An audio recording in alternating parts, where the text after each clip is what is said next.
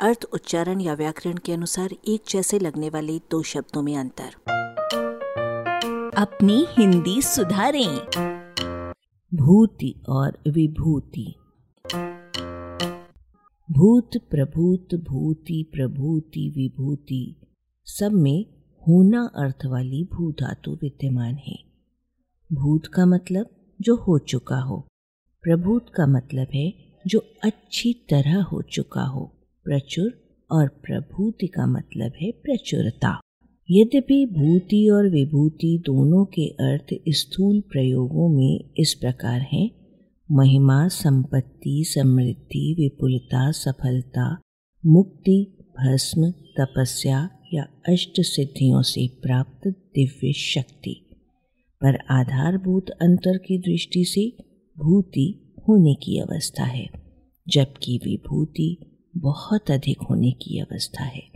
भूति से बना हुआ शब्द भूति, काम, वैभव की चाह करने वाला राजा का मंत्री होता है।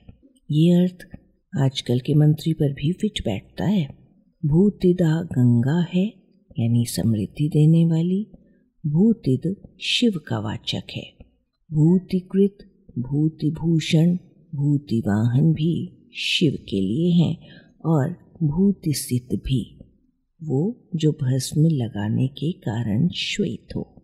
अकेले शब्द के रूप में भूति का प्रयोग हिंदी में विरल है, पर विभूति प्रचलन में है, विशेषकर दो अर्थों में। नंबर एक, भारी भरकम व्यक्तित्व, उदाहरणार्थ, राष्ट्रकुल सम्मेलन में विश्व की नई विभूतियाँ पधारी थीं। नंबर दो, चिता की भस्म जिसे शिव जी धारण करते हैं। या यज्ञ आदि के बाद भी भस्म, जिसे शैव लोग अपने शरीर रंगों पर लगाते हैं। उदाहरणार्थ, हवन के बाद पुरोहित जी ने सबके माथे पर विभूति लगाई, जिसको भभूत या भभूति भी कहा जाता है। यूँ विभूति राख ही है, पर सादी राख को विभूति नहीं कहेंगे।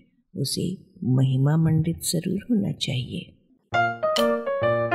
आलेख भाषाविद डॉक्टर रमेश चंद्र मेहरोत्रा वाचक स्वर संज्ञा टंडन। अरबा की प्रस्तुति।